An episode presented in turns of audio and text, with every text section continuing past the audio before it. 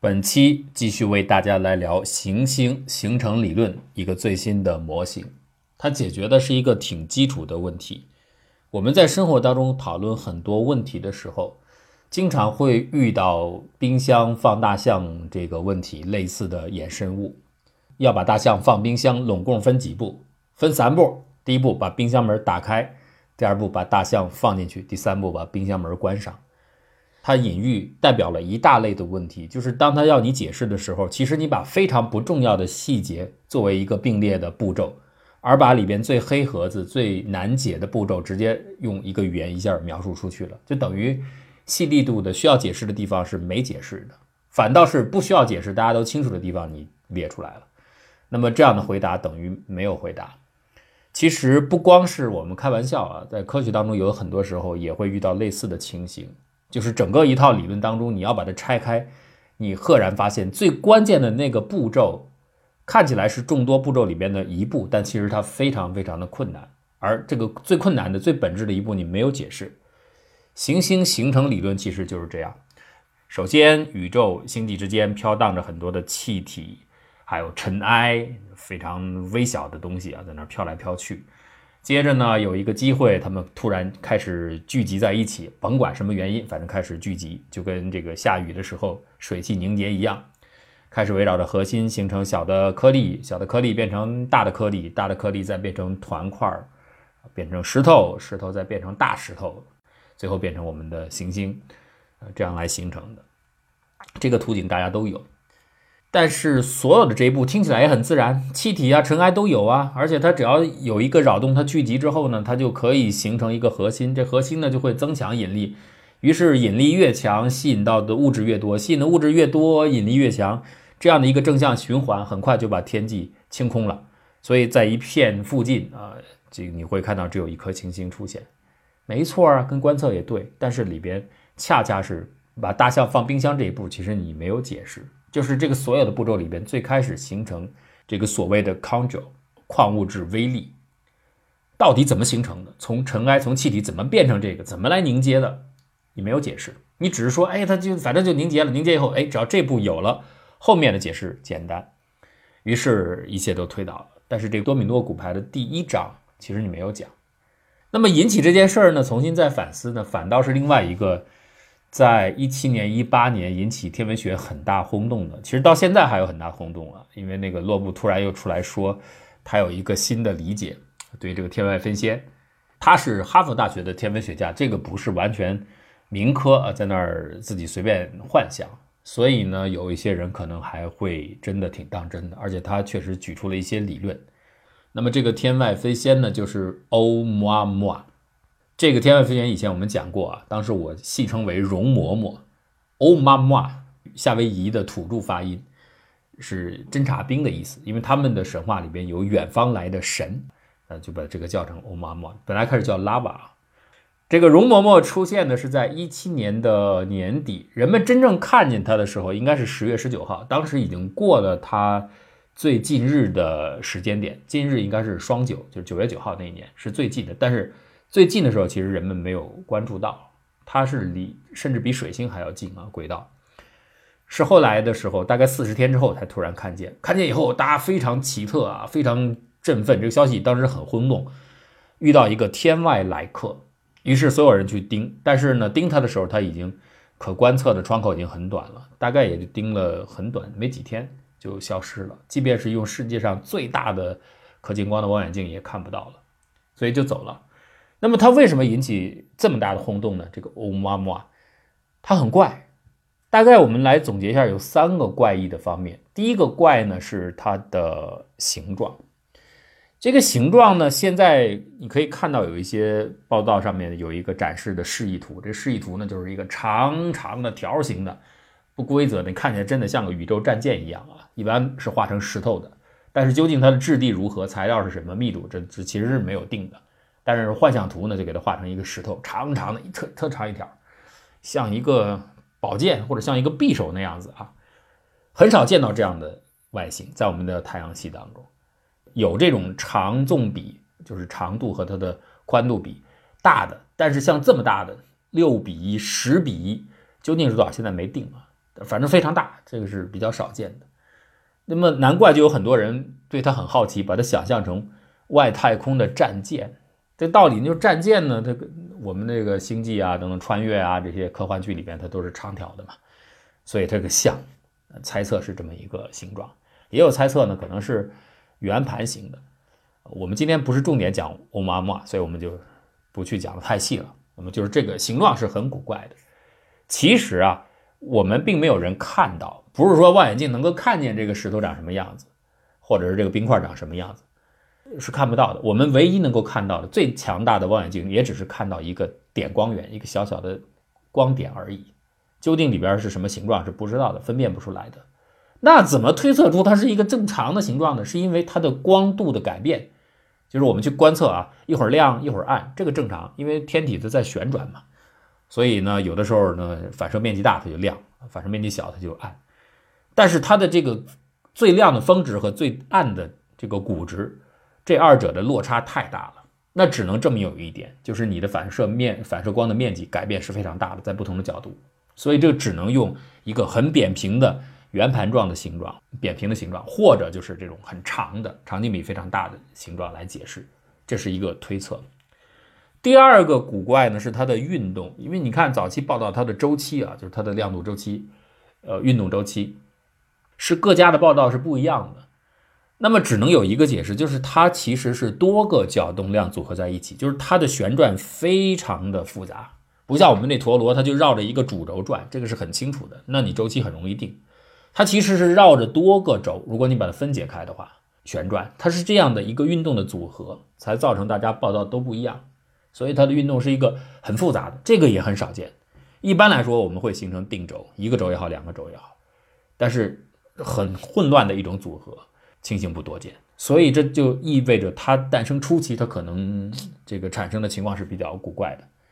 第三个呢，就是它的大的穿越轨迹。那么我们现在可以明确，一个天体进来之后，我们先判断它是双曲型天体，还是椭圆形天体，还是抛物型天体。这个呢，就要衡量你这个轨道的离心率到底多大。所有的圆锥曲线，包括正圆在内，它有一个离心率定义啊。那么就是看你相当于你偏离规则、偏离正圆的程度。偏离的越大，这个值越大。比方说正圆是零，就表示它一点儿都不偏，特正啊，最正的就是圆。椭圆呢稍微偏乎了一点儿，所以椭圆的偏心率呢就是零到一之间。越大的值呢，这这椭圆相对来说就越扁长。到了抛物线就等于这不像椭圆能够封闭了，它不封闭，那么但是它也没有发散，它介于封闭发散之间，这个是抛物线是一。超过一的呢就是双曲形的曲线。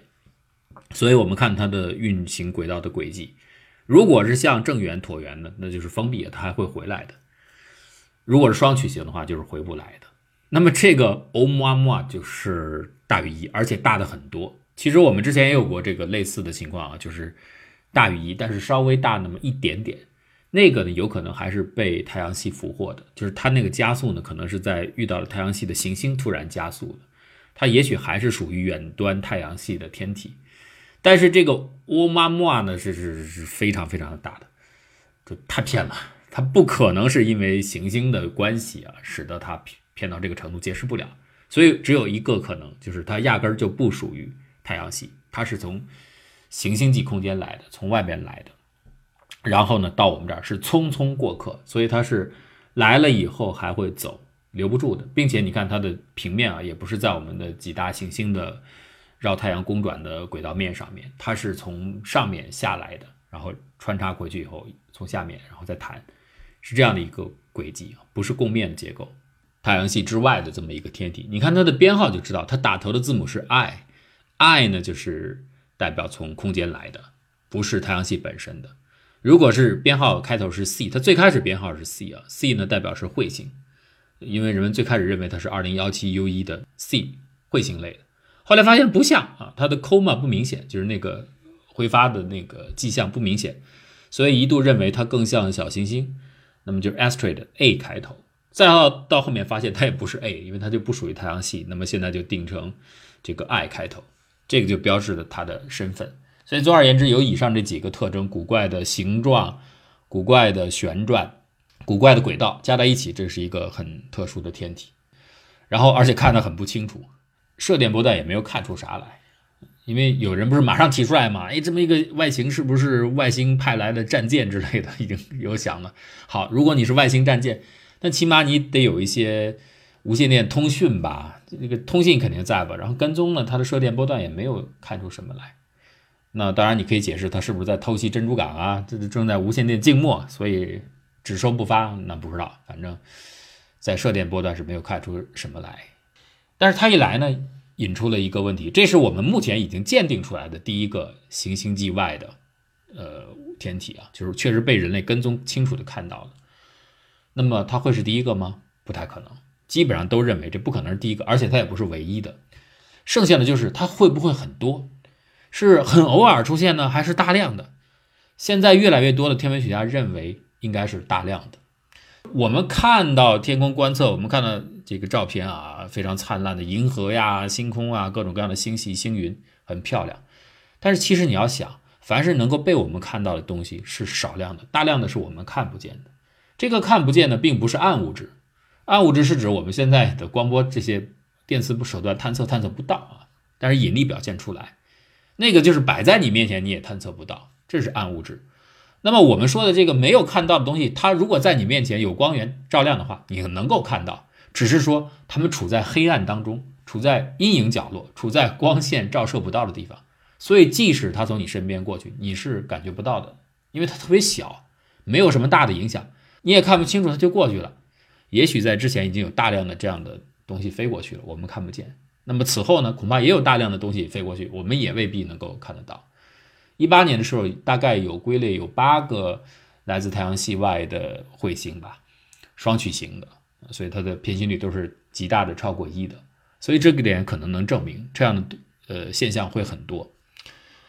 好，人们一下这个天文学界呢就对这个讨论特别多，有一些人的这个想法脑洞就比较大，他突然从这些天外飞仙身上联想到一个问题，就是我刚才所说的那个大象放冰箱那个问题，第一步起源。你说那些气体尘埃汇集成小的 Ctrl 矿粒儿，然后这个微小的矿粒再聚集形成小的晶块，然后晶块再聚集形成岩石 rock 等等，慢慢的扩大它的体积。但是问题是，这第一步的 chondral 是怎么形成的？这个小晶粒儿怎么从气体和尘埃就凝结成这些小小的微粒？这一步不清楚。等于是我们现在回答了这个大楼是用砖块建设的，有水泥、有砖、有钢筋，这个你回答了，而且都对，经过检验都没问题。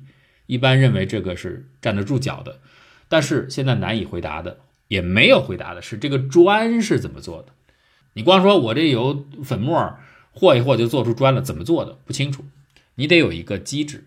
当然有一些潜在的解释了。那么现在突然呢，有了这个欧妈妈这样的一个天外飞仙，有人想起来，哎，有这么一种解释。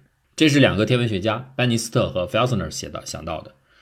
原先呢，我们可以设想啊，在所谓的原始星盘，就是行星还没有形成之前的初始状态，那就是弥漫着像音韵一样很漂亮、很有先进感的一片气体和尘埃混杂在一起。咱们不是说了吗？只要第一步解决了，形成了小的 chondrule 小的晶粒儿，这砖头有了，后面就可以搭起整个行星了。但是在从这种虚无缥缈的仙境当中，怎么形成这个小的矿石颗粒，这不清楚。他两个提出一个想法，欧妈妈这种东西啊，恐怕不少，它们可以充当最原始的种子。哎，大家说那个不是欧妈妈不是挺大的吗？块头挺大，它怎么来当种子？你不是说怎么形成那个小晶粒吗？对他们想了一个方式，不是它本身来当核心呢。是它快速的穿过这些云团，本来这些云团呢好模样呢就在空中飘着，它过来之后呢，掀起了湍流，掀起了剪切流，掀起了漩涡。这个扰动，这个流动有可能打破平衡。原本呢这团不分上下、不分宣制、没有聚集点的这样的一片云气，突然经过这一番搅动，就形成了凝结。这个凝结过程当中，也许就突然出现了。看这出现了小的晶粒，小的建材砖块就有了。之后呢，砖块就开始聚集。另外呢，这个欧妈妈的这些物体呢，这一次过太阳系，它是很快了，它飞出去了。如果它的速度适中的话，说不定呢，它也可能就被截留下来，就在这个原地呢待下来了。而且他们认为，类似于像欧妈妈这些天外的天体是非常的多的，很普遍，只是人们不太关注。时间长了以后，它会大量的聚集，这个呢就会加速整个的过程，并不是说它的体量本身形成了未来行星当中的百分之多少的比例，占很大的比例，是说它们这个扰动真正形成的是那些云气啊，那些尘埃。它这个扰动呢，加速了凝结的过程，就像你种了一个种子，种子本身未必很大，但是种子种下去以后，很快它可以吸收周围的养料，快速的使核凝结长大，形成了行星。这点呢，也可能去解释为什么太阳系，你看越古老的恒星周围，它的行星很少，为什么呢？因为古老原初的时候，可以认为欧妈妈很少，就是这些种子非常少，种子少，当然就很难形成相应的结果。但是后来呢？慢慢行星造成之后呢，碎裂等等等等，这种各种各样的天体就多了，可以到处的流窜，这种天外飞仙的机会变大。所以呢，种子遍布之后再成长，像种庄稼一样啊，到处就可以长起来了。所以后期的行星比较多，这给出了一个解释。然而呢，这个解释呢，对于最开始的尘埃气体聚集形成那种康州的具体过程，这个细节描述的仍然不够充分。是的，它比以前进步了一下啊，就是这种漩涡剪切流的出现，增加了它们相互接触的机会。但是究竟在物理过程上该怎么去描述？一般认为这个过程造出最开始的经历，这个过程呢是需要非常苛刻的条件的。这个条件苛刻到我们认为像我们地球这样周边的环境是没有办法满足的。康这都是毫米尺度大小的小颗粒啊，我们在太阳系中到处都是弥漫性的分布存在这样的固体的状态。所以，我们应该认为它可能就是基础的建材，因为到处都是嘛。